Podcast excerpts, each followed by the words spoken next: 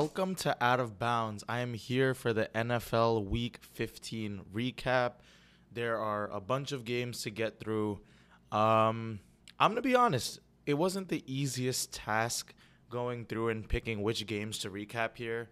Um, there were a ton of random matchups that were just so lopsided that I was like, how do I even talk about this? For an example, the Raiders just destroyed the Chargers 63 to 21. Um, the Lions destroyed the Broncos 42 to 17. The Dolphins destroyed the Jets 30 to 0. The Saints destroyed the Giants 24 to 6. Um, and there were just yeah, the 49ers just uh, they beat the Cardinals 45 to 29. Um, yeah, the Ravens also destroyed the Jaguars 23 to 7. There's just so many games here that I'm going through that I'm like, okay, I don't even know how to recap them. Um, but you know what? I'll give it a shot. And you know, it's getting closer to Christmas. Um, everyone has been, you know, a little bit more chill in their work or school or whatever it may be. As you know, the holidays are approaching, work kind of slows down, everyone's kind of having a good time. So it's actually the perfect type of environment to listen to Out of Bounds and listen to my weekly NFL recap as the playoffs get closer and closer. Scenarios are starting to form, scenarios are getting broken and twisted in so many different ways because there's like a billion different rules that we have to follow to see who's going to make the playoffs and who's not.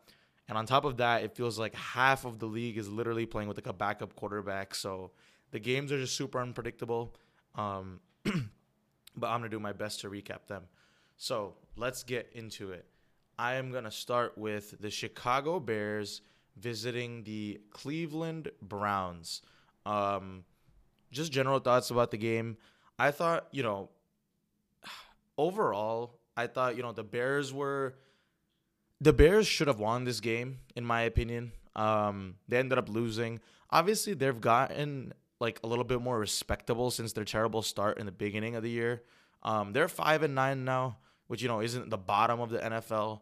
Um, slightly above that, and obviously there's been this whole narrative with Justin Fields, and you know is he the quarterback of the future? Should they draft a quarterback?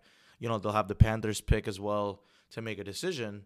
Um, as for that, I don't know, but I will say that Justin Fields, he is just you could say whatever you want about him. The one thing is that man knows how to avoid pressure, and he can do it with his eyes closed. Um, I think uh, you know in his first, um, I-, I thought both quarterbacks they faced a lot of pressure in the first quarter, um, which didn't have any scores. Um, and then you know overall the pressure is what led to a pretty bad Joe Flacco uh, interception where you know he basically uh, it's interception is intercepted and it's taken back to the one yard line. Um, and then after that, it's pretty much you know the Bears they do take uh, to third and goal to score, but that's what the play I'm talking about where like the Browns defender basically has Justin Fields. He spins out of pressure, rolls to his left, I believe, um, and finds Cole Kmet in the back of the end zone for a touchdown absolutely fantastic play by Justin Fields. Um, but then, you know, a lot of things that I've noticed with these games, just going through the recaps, is they'll be scoreless for like a little bit, but then one guy will score a touchdown, and then suddenly the floodgates open and everyone just starts scoring after that. Um, the Browns responded with a touchdown drive of their own. Uh, next pl- next drive, going 12 plays, 84 yards, um, and scoring a touchdown. I think overall it was like a pretty weird game for the Browns. Um, you know, in that drive, they did get a really deep pass to Amari Cooper. Um, I would say, you know, it just took Joe Flacco a good amount of time to adjust to pressure, but the pressure still did affect him, right? He threw three interceptions, uh, which made this game a lot closer than it needed to be. But one thing I thought was insane is how good Chicago really shut down the rushing attack of Cleveland. Like, I'm going through the carries here. Jerome Ford, eight carries, 20 yards. Kareem Hunt, seven carries, eight yards. They basically like the Browns' foundation on offense is these two running backs, Jerome Ford and Kareem Hunt. I've talked about it on this podcast, and those two were basically reduced to nothing. Um, the Browns also just called so many passes. Like Joe Flacco literally threw 44 passes, had 44 pass attempts, um, 374 yards, two touchdowns, three picks on the day, sacked four times. Um, meanwhile, Justin Fields, 19 for 40, 166 yards, one touchdown and two picks. He was sacked three times. So not the best, you know, games from the QBs. Uh, lots of incomplete passes here. Like I said, the pressure just had a huge impact on both of them. Um, and I think that's why we see like all like these strange uh, stat lines.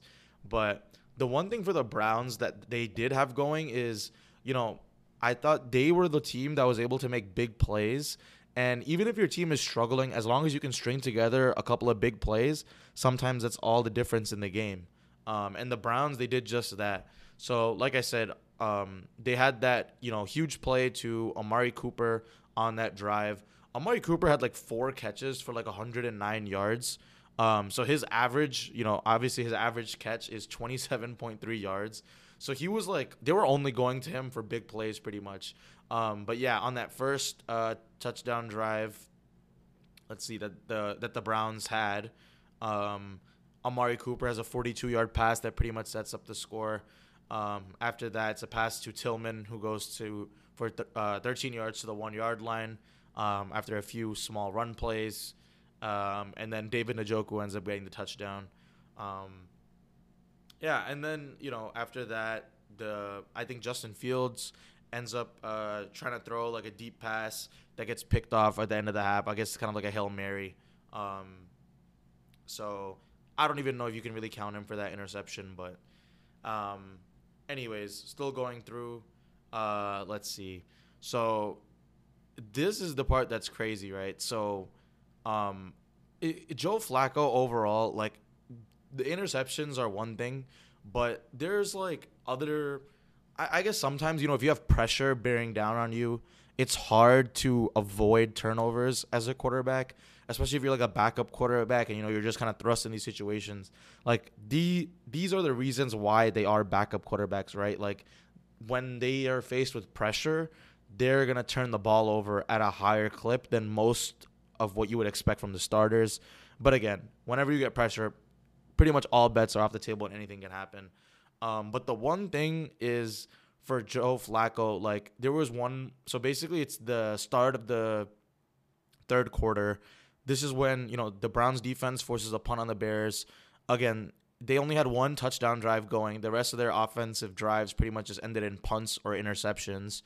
Um, so basically, I guess you know Joe Flacco is trying to check it down to Tillman, who's like three or four yards ahead of the line of scrimmage. But there's so much traffic there. So basically, he lodges it in. Tillman gets popped the second his hands touch the ball. Tremaine Edmunds, like, just the ball's in the air. Tremaine Edmunds is in the right spot at the right time. He collects the ball, returns it 45 yards for an interception. And suddenly the Browns are up another score or sorry, the Bears are up 14 to 7 at that point.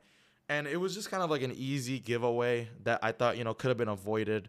Um like sometimes like I know a lot of like times like if you're a quarterback and you're trying to pick, play conservative, they say to like take the check down, but you got to see when there's like a crowd, like throwing into a crowd is just never a good idea.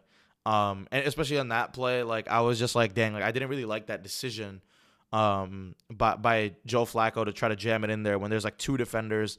So whenever there's two defenders, like, you know, one guy can like make a hit and the other guy can get the ball.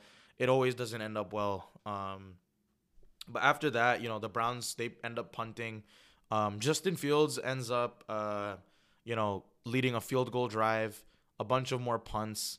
Um, and then after that, that, and then Joe Flacco throws another interception. Um, just a ton of interceptions by him, but he kind of gets, uh, he, he kind of comes through after that on a field goal drive, a touchdown drive. On a touchdown drive, Amari Cooper, again, 51 yards. He kind of broke free.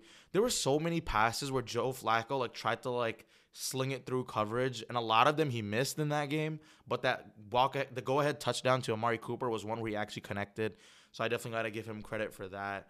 Um, overall, on the Bears side, I mean, I thought you know they were slightly better at running the ball. Like Roschon Johnson only had five carries for 36 yards, but again, seven yards per carry average. Justin Fields himself, seven carries, 30 yards.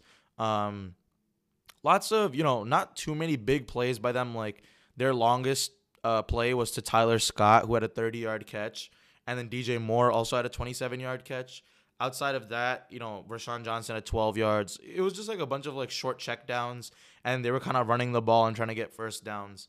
And they weren't that successful with it. Like, if you look at it, the only two touchdowns that they did score were because their defense just got turnovers, right? And one, it's the pick that sets them up at the one yard line. Justin Fields makes a play to Cole Kmet. Um, and then, you know, the Bears pick six. They get the pick six. That puts them up 14. Other than that, they just get one field goal drive.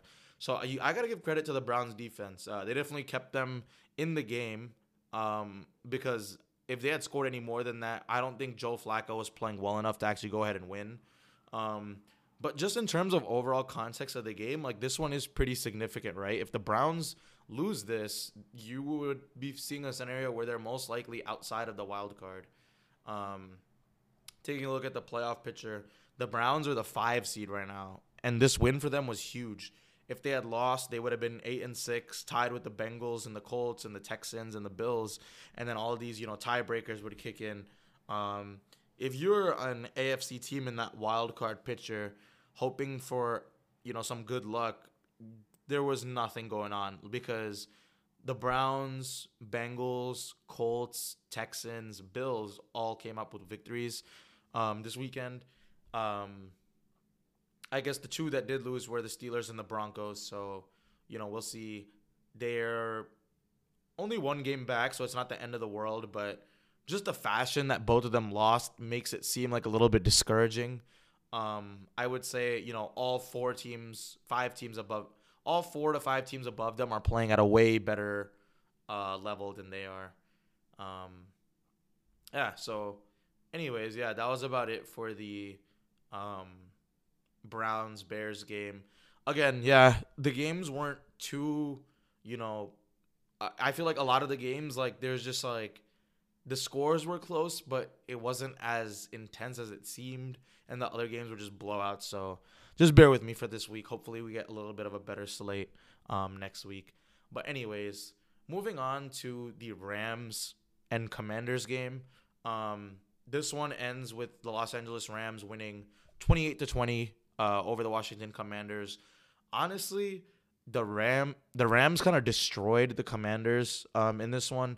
I thought they were very very sharp. Um, you know, Matthew Stafford and that Rams offense, they always come out looking sharp.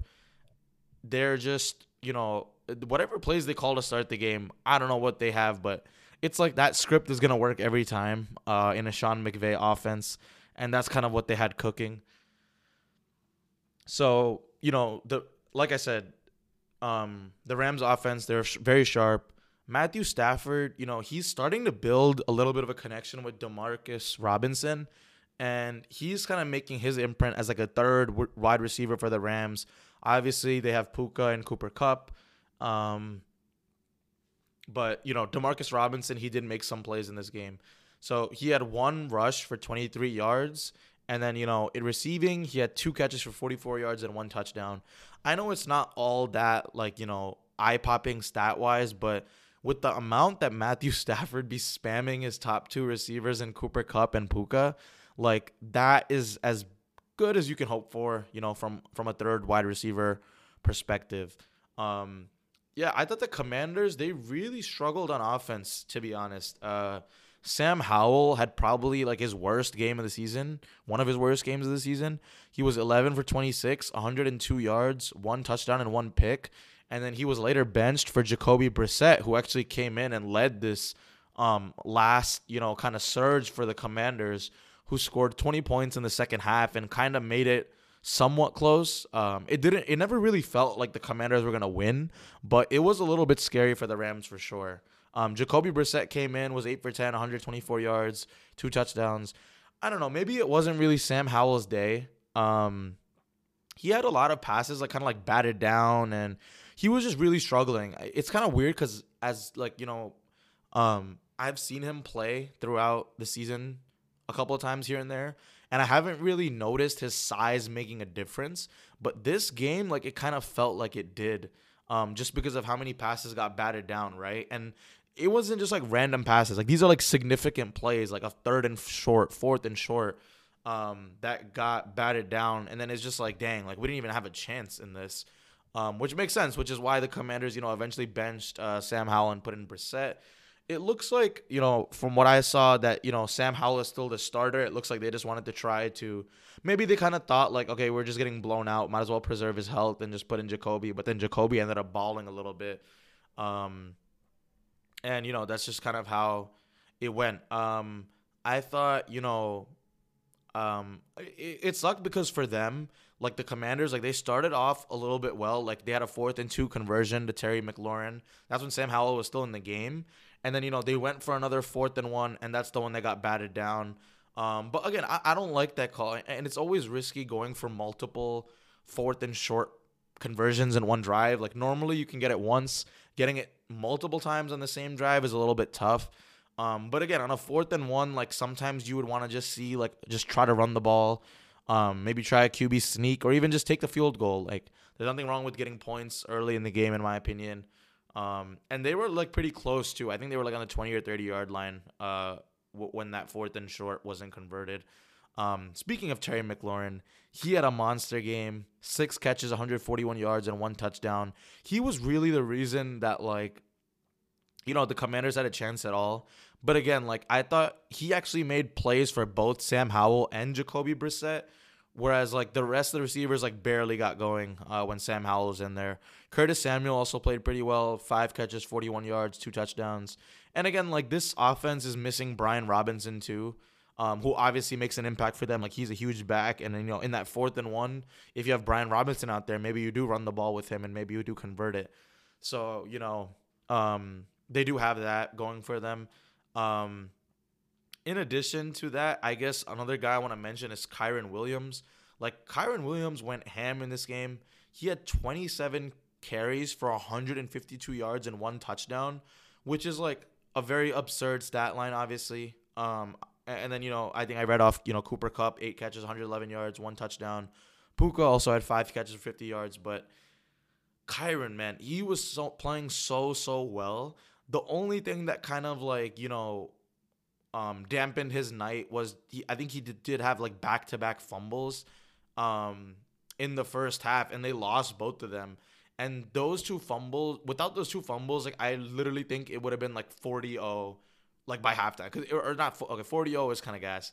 It would have been like at least like 28 um 0 by halftime um because the commanders offense was just or sorry the rams offense was just clicking in that first half. Like they had the field goal they had a fumble they had a touchdown they had a fumble and they had a field goal. So two field goals one touchdown and then two fumbles right? So even if they do kick field goals on those two drives they're still up like 20 to 0 at halftime um compared to being up only 13 so or sorry, 19, uh, not 20. My math is a little bit off. I'm on break, guys. You guys got to give me give me a little bit leeway here. Um, but anyways, by break I mean a break from work, not from podcasting, because out of bounds is life. Um, anyways, um, yeah. So you know, if not for Kyren Williams, the two fumbles, I honestly think the Rams would be up way bigger at halftime. Um, and and their defense, the Rams defense, I give them credit. Like they did a good job. Like they didn't allow any scores right off of those fumbles, and that kind of left them to stay in the game. Um, the Commanders defense, on the other hand, I thought they had a couple of meltdowns. They left like they left Cooper Kupp wide open uh, for his touchdown. Um, I'm trying to find which one that was. So it's not the Kyren Williams one. I think it's in the second half. Yeah. So 62 yards, like he's just left wide open, he just runs it in for a touchdown, and that's like their best wide receiver. So it, it's kind of you know it's really bad to have those sort of breakdowns um, defensively, especially if you're trying to win the game. Um, and then you know uh, they finally just got in a place where they got good field position, and that's what eventually led to their first touchdown uh, to Curtis Samuel. Um, and then you know McLaurin, he had made some insane plays. He had this crazy one-handed snag that got overturned. Man, oh, Terry McLaurin, dude, he's so good. He has just these random games where he snaps, and then he has like random games where he barely gets any targets. I don't know. I, I feel bad for him, man. I, I feel like his stat line would be literally ridiculous if he was on another team. Um, and, and, I don't know. His I think his contract is uh he's up for a contract extension soon, so I'm very interested to see Um, obviously, if you're the Commanders, you're doing everything you can to pay him. Um, but I'm sure other teams would want to make a run at him. Um, and yeah, and then I guess you know towards the end, um, the the um, sorry, the Commanders really do start to go on their run once they put in uh, Jacoby Brissett. He leads the touchdown drive, five plays, 67 yards, nine plays, 65 yards. And then, you know, they're within one score, but then it was such a weird ending because the extra point gets blocked. And then, you know, once the Rams get the ball back, uh, they basically have, you know, I think, jo- I guess they did try for an onside kick, but it went out of bounds. So the the Rams just got the ball from there. Then after that, they just converted a few first downs. Um, and then that was the game pretty much right then and there. So again, it wasn't like one that I really thought the Commanders had a chance of winning. Um, but Kyren Williams, you know, his fumbles kind of kept them lingering around. And then when they did put in Jacoby Brissett, the Commanders did see a little bit of success. Um, uh, yeah, it's about it for this one. Uh, I'm not really too sure what else to say about this one. Um, anyways, moving on to some more slightly interesting games. Um, at least for me, uh, you know, if it's a midweek and the Colts win, I can always talk about the Colts. So I'm gonna talk about the Indianapolis Colts winning 30 to 13 over the Pittsburgh Steelers. This was massive for the Colts. Um, you know, and, and the crazy thing about this game is the Colts actually had a terrible start to the game. Um, the Steelers basically, you know, um, uh, they they had a punt on their first drive the Colts drove the ball with a couple of short peppering plays to Michael Pittman, and they're in field goal range. And then Matt Gay misses a 56 yarder. Um, and then, you know, that kind of shifted the momentum after that. Um, the Steelers drove down 54 yards and they scored a tu- they scored a touchdown. Um, it was a Mitch Trubisky run on fourth and goal. Um, and then Chris Boswell ends up missing the PAT. Um, uh, again, you know, that's probably the only good drive of offense that the Steelers really had. Um, and then, but again, things continued to spiral for the Colts. On the next drive, they went three and out. They had a punt blocked. Um, and then so like th- these were really uncharacteristic of the Colts, who are otherwise pretty much sound on special teams. Like Matt Gay has been fantastic this year. He did have a stinker against the Bengals, and then you know he's he missed a few against the Steelers. So, you know, it's a little bit concerning. You definitely want to keep an eye on that, but you would hope a guy of Matt Gay's caliber can kind of bounce back from that. Um, but yeah, I mean, after that block punt, the Steelers were set up at like the one yard line. Um, they score a touchdown to Diontae Johnson for four yards. Um, and then after that, the Colts start getting back into the game. Um, that their first touchdown drive, they basically, you know, had huge plays to Michael Pittman man, I feel so bad for Michael Pittman because he was so primed for like a monster game. Um, he basically had like four catches for like 78 yards within the first quarter. And like two minutes into the second quarter, that was his stat line. Four catches, 78 yards. Like he was primed to have a monster game. Um, but then uh, he was basically taken out on a targeting play. Um, I'm trying to see what play it was on. Uh, I think it's the drive after that actually. Um, but yeah, basically, you know, yeah, yeah, this is the one.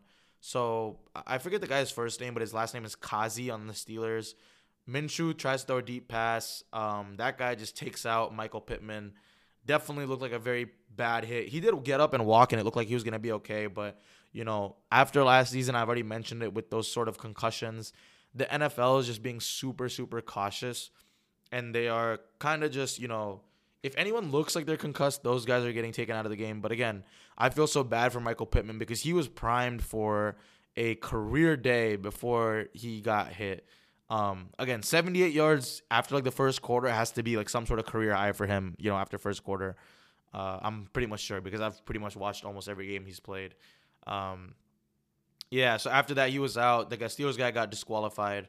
Um, but yeah, I mean, you know, they so, so yeah they, uh, on that drive Gardner Minshew gets a pass to Zach Moss who also goes down you know after that he doesn't re-enter the game um, but then you know the Colts defense really changed the momentum of the game on the next drive they had a deep pass uh, by Trubisky that Nick Cross picked off um, Tyquan Lewis on the defensive line applied a little bit of pressure and mm, uh, Trubisky overthrew it slightly but Nick Cross made a, big play Nick Cross actually mossed um, George Pickens on that one.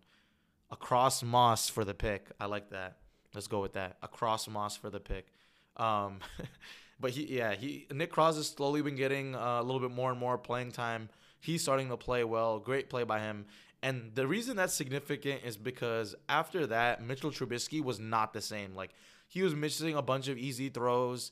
And, you know, after a little bit of a good start by the Steelers offense, uh, he kind of withered away into the quarterback that, you know, has had problems throughout his career, um, especially in, you know, Chicago and wherever else he was. Like, all of his issues kind of came to the surface after that. And you could tell he was a little bit rattled after that. Um, anyways, yeah, but the Colts, you know, they turned it over on downs after that, uh, which is a little bit unfortunate for them. But you know, after that, again, six plays, 31 yards. Colts defense forces a punt.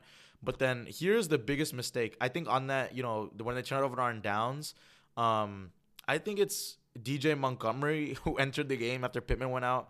He started to get a bunch of targets from Gardner Minshew. He basically had the pass. You know, he was like kind of diving. He had the pass. It bounced around out of his hands, and you know, it kind of sucked uh, after you know his uh, his catch didn't make it. Uh, he he just had a pretty bad drop, but you know he just entered the game. He had a little bit of redemption on the next drive. Um, you know, basically the Colts drew a deep pass interference penalty on a target to Alec Pierce, who's been notorious for doing that, 26 yards. Um, and then a deep pa- before that, a deep pass to DJ Montgomery, 34 yards, and then DJ Montgomery brings in the score for 14 yards. That is like utterly the momentum had shifted by then. Because if you're the Steelers, like you're up 13-7, there's only 44 seconds left in the half. Like worst case, just give up field goal. You're up three. You can let you know Trubisky calm down at halftime. But then giving up a touchdown, the Colts are up one score at that point. Um, and that's when you know the Steelers defense really started to unravel too. Um, basically after that, the Colts just started running the ball so well, even without Zach Moss. Um, and they didn't even need to really throw the ball that much after that, right? Like Pittman led the game, four catches, 78 yards. No one else really needed to do anything after that. DJ Montgomery had two catches for 48 yards on that drive before halftime that I just talked about. Other than that, no one really did much. Uh, Mo Alie-Cox had two catches for 21 yards and one touchdown. Um, Josh Downs had three catches for 19 yards. Pierce had one catch for 13. Just a bunch of uh, you know small plays receiving wise. But let me read to you the running back stats. Trey Sermon entered the game, 17 carries, 88 yards, long of 19. Tyler Goodson entered the game, 11 carries, 69 yards, 6.3, 31 yards. Basically, what happened is the Colts' offensive line started mauling the Pittsburgh Steelers defense, and that just led to wide open running lanes that Sermon and Goodson were able to take advantage of, man. Um, there were a couple of big plays with Big Q, Quenton Nelson, pulling and running out in space. And I'm telling you, no DB wants to see Big Q in space because he is a menace. There's that one video a couple years ago of him screaming when he's like taking out the Jacksonville Jaguars guy. That guy is terrifying. He is an all pro guard. And it's a good bounce back game uh, for the Colts um, offensive line, especially, you know, they didn't have Braden Smith this game, um, and they were letting up a little bit of sacks. I think they gave up like two sacks on like the first drive or something to Gardner Minshew. Um, Gardner Minshew was sacked. I guess I think it was T.J. Watt maybe both times. Uh, not positive, but I'll take a look at that. Let's see. Yeah, T.J. Watt both times, uh, and then Larry Ogunjobi had also one. Um, but again, after that, you know, the Colts defense, uh, offensive line started protecting him, and they started running the ball well. Um, and you know, when you're down your best wide receiver, your top two running backs, who are the foundation of your offense, um, when your offensive line is playing that well, and you can put in your third and fourth running back, and they're getting you know huge running plays like this, it's pretty hard to lose. Um, the Colts were in complete control after that game. Then or after that, they ended up scoring 16 more points. Um, Mitchell Trubisky actually was benched at the end for Mason Rudolph, and that kind of felt similar. You know, not the same as Sam Howell, but because you know I think Mitchell Trubisky is actually being benched for Mason Rudolph. Um, but again, it was just like okay, like this is not going well, and we need him. Uh, and it sucks because you know Kenny Pickett is done for the year, and that's really gonna be sucky for the Steelers, like who had such a great start, but they lost so many. Their their team is kind of unraveling right now. Uh, they have three re- uh, losses. The two before were really bad to the Cardinals and the Patriots. Um, and then the Colts, obviously a better team than the other two, but still a pretty bad loss. They have games against the Bengals, the Seahawks, the Ravens. It's not looking good for the Steelers. And if they're playing Mason Rudolph, I genuinely do not think that they're going to be able to go. Um, and their defense is facing the pressure, right? Because their offense is not doing well. Um, so, yeah, I think the Steelers are going to be done. Meanwhile, you know, looking at the Colts schedule, um, they have a pretty favorable end here. They have two games against the Falcons and the Raiders, and then, you know, a game against the Texans. Obviously, that Texans one would be huge because the Texans are kind of on the Colts' heels. That literally might decide who makes the wild card. So, you know, it could be a win or go home scenario uh, in the last week of the season. But you, as a Colts team, like you would really think that they would have a good chance of winning against the Falcons and the Raiders. I know they did score 63 points, but still, that Chargers team was ready to unravel as well. So, um, not going to be easy games, but you know, two beatable teams, and the Colts have, you know, for the most part, they've done good against beatable teams. Um, their only losses have come to the Saints, Browns, Jaguars, you know, Rams, uh, and Bengals so far, who are all playing pretty well. And uh, you know, even the Bengals, even without Burrow, like the Bengals have been a good team. Um, and you know, that's actually a perfect transition to talking about the Bengals because the next game I'm gonna go to uh, is the Minnesota Vikings losing to the Cincinnati Bengals at home, um, 27 to 24. Um, yeah, I mean the Bengals. You know, let's just say it like they like Jake Browning has played very very well. Um, I would say that you know they're the Bengals coaching staff does a good job of you know scheming a little bit of easy plays, but Jake Browning does make a few great throws here and there, and their receivers also make great plays. Um, I would say that you know both these teams are playing with backup quarterbacks. The Vikings are running out Nick Mullens. Uh, the uh, Bengals are obviously running out Jake Browning. So you know it's a little bit hard to tell with what you're gonna get from both these quarterbacks. Um, the offensive coach, the coordinators, and the head coaches are definitely trying to make an easy enough game plan that even their backup QBs can execute it. But it's really hard to say because like a backup QB at some point is gonna make a mistake, right? And you can see it in their stat lines. Like um, Jake Browning, 29 for 42, 324 yards, two touchdowns, one pick. Um, Nick Mullens, 26 for 33, 303 yards, two touchdowns, two picks. I honestly thought like in the beginning, like the Vikings pretty much dominated for most of the game until the fourth quarter. Like going into the fourth quarter, it was 17 to 3 and then the Bengals just suddenly start rattling off a ton of touchdowns. Um, and they score 21 in the fourth to come from behind and beat the Vikings 27 to 24. Um, and a lot of it had like the reason the Vikings were in control was because Ty Chandler was just making a like um, a great plays. Ty Chandler, the backup running back, uh, without uh, Mattison, came into this game. He had 23 carries for 132 yards, uh, basically like a six yard um, per carry average. He also ended up scoring a touchdown in this one. He played great. Um, I give him a ton of credit. You know, stepping up, he stepped up big time. Um, and he was the reason why the Vikings were competitive. And then on the other hand, I thought you know Nick Mullens, he made uh, a bunch of decently, you know, not like too difficult throws to Justin Jefferson, T.J. Hockenson. They all had good games, right? If you go through the Vikings, uh, Jefferson seven catches, 84 yards. Hockenson, six catches, 63 yards. We need to talk about Jordan Addison because he straight balled in this game. Um, Jordan Addison, man, he had a insane catch for both of his touchdowns. Honestly, um, that guy just make play, makes plays. He had he had six catches for 111 yards, two touchdowns. He was balling out in this one. Um, both of Mullens' touchdowns went to Jordan Addison, um, and you know, it, like the Bengals defense, like they had up their ups and downs. Um, I thought you know overall the Vikings, both teams like in general, they were able to move the ball well um, decently. Um, but then the execution when they got to the red zone wasn't the greatest because, you know, with the way that the Vikings were moving the ball, like they should have been in a position to be a lot more than, you know, just two scores ahead um, for most of the game.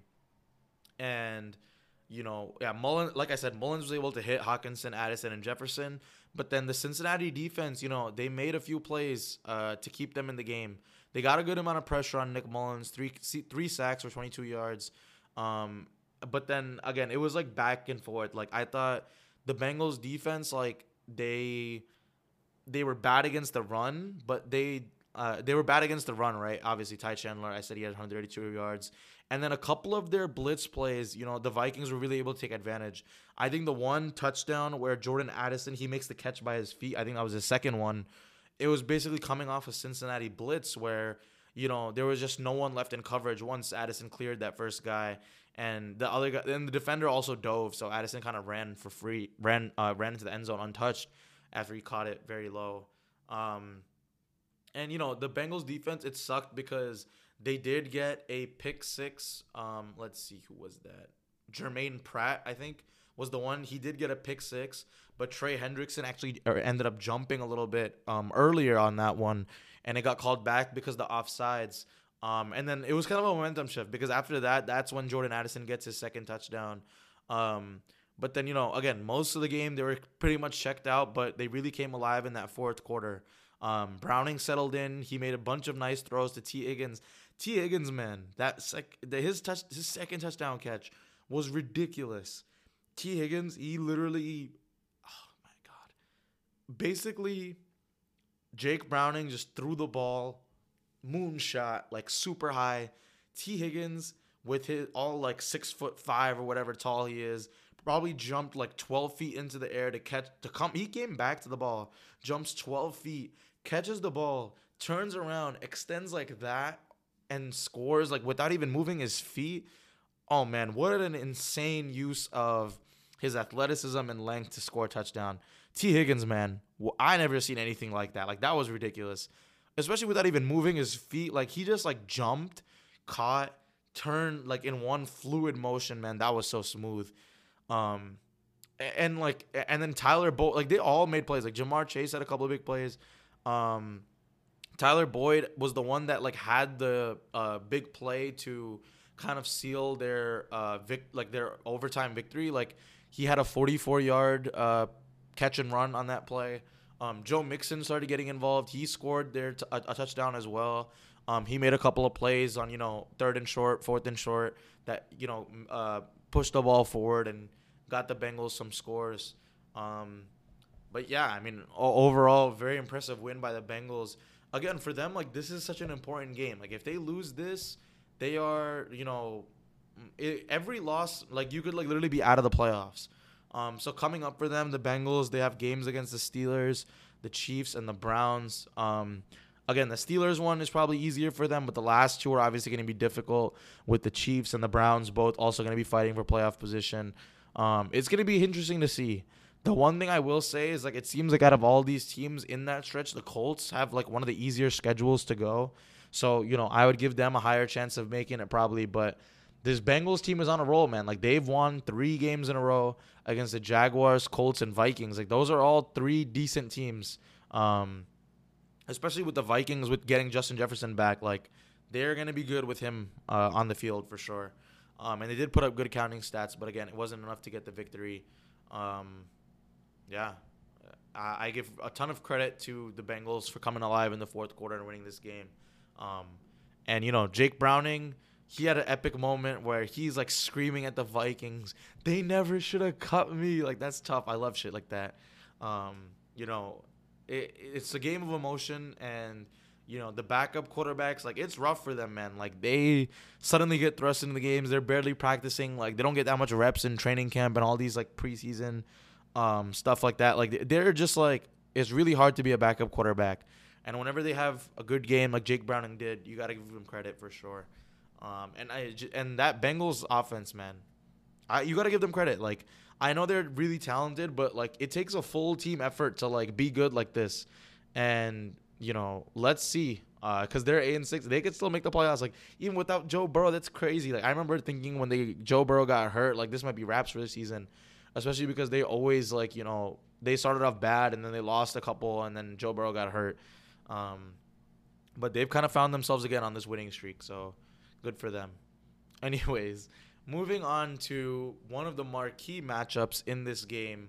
Um, this whole game was just insane. Like again, it was a blow. Uh, like I said, there were so many blowouts, but this was the marquee matchup. The Dallas Cowboys on their insane run of, you know, beating the Eagles and Seahawks and Commanders and Panthers and Giants. Like they were straight destroying teams, right? The Seahawks one was close, but other than that, they were putting up tons of points and just blowing out teams. They take a trip to Buffalo and they get blown out themselves. The Buffalo Bills win 31 to 10. A statement win by the Bills, who have been, you know, a little bit up and down this season, but this game was ridiculous the Buffalo Bills dominated this game on the ground. Like James Cook is the headliner of this game. Not no Josh Allen. This is James. This is the James Cook game. James Cook, 25 carries, 179 yards, one touchdown. Average per carry 7.2 yards. And if you watch the game, like you it literally looks like every single carry that James Cook had went for like 8 yards. Like there was not one carry he had that he was like stopped short it like eight, the seven like normally it's a little bit like you know skewed if like the running back has like one 40 yard rush, then obviously his average is going to shoot up. But his longest rush was only 24 yards. So I kid you not, like you watch this game, James Cook is literally getting eight carries, like eight, eight yards per carry every single time. Um, and it's crazy. Like Josh Allen only had to throw the ball 15 times for 94 yards. He threw it one touchdown, but again, they did not need him to throw the ball. And again, with this Dallas offense that's so explosive, the one way that you can kind of stymie them is just keep running the ball if it's successful because that's going to take time off the clock. That's not going to give them the ball and it's going to let you move the ball down the field, kill some clock and score. And the Buffalo Bills did that. They stuck to their game plan. I got to give their defense credit. Their def like overall the Buffalo Bills, they just came out physical. Like um, the Cowboys are a physical team at home, but they got out physicaled in this game. Like starting with the Buffalo Bills offensive line, obviously, you know, paving the way for James Cook, as I mentioned. But then also, like, you know, it, early on, I thought, you know, Dak Prescott, like, they got a good amount of pressure on Dak Prescott. They had him moving around. The secondary was kind of covering up their receivers. There weren't too many, uh, you know, openings for Dak Prescott to throw. So he was starting to take off. And the Bills defenders that came up on Dak, they were delivering some shots. Like they literally got flagged twice um, for like, you know, a hard hit on Dak. And I'm like, damn, like these guys are coming, like, these guys are coming to win. Like they're playing physical. Um CeeDee Lamb, like he had seven catches for 53 yards. Jake Ferguson had six catches for 44 yards. But all in all, man, like it was pretty much a dominating win by the Buffalo Bills. Um, again, just super aggressive. Like James Cook, I, f- I feel like I've called him Dalvin, but James Cook had 100 yards by seven minutes in the second quarter. Like, that is ridiculous. That's just domination on the ground. Like, why would you go away from that when it's working so well? Um, and then, you know, like, here's when it's like very early on, but I really feel like this is when, um, like, the game changed. Like, I thought it was you know in, early on in the game, um, the Bills score a touchdown.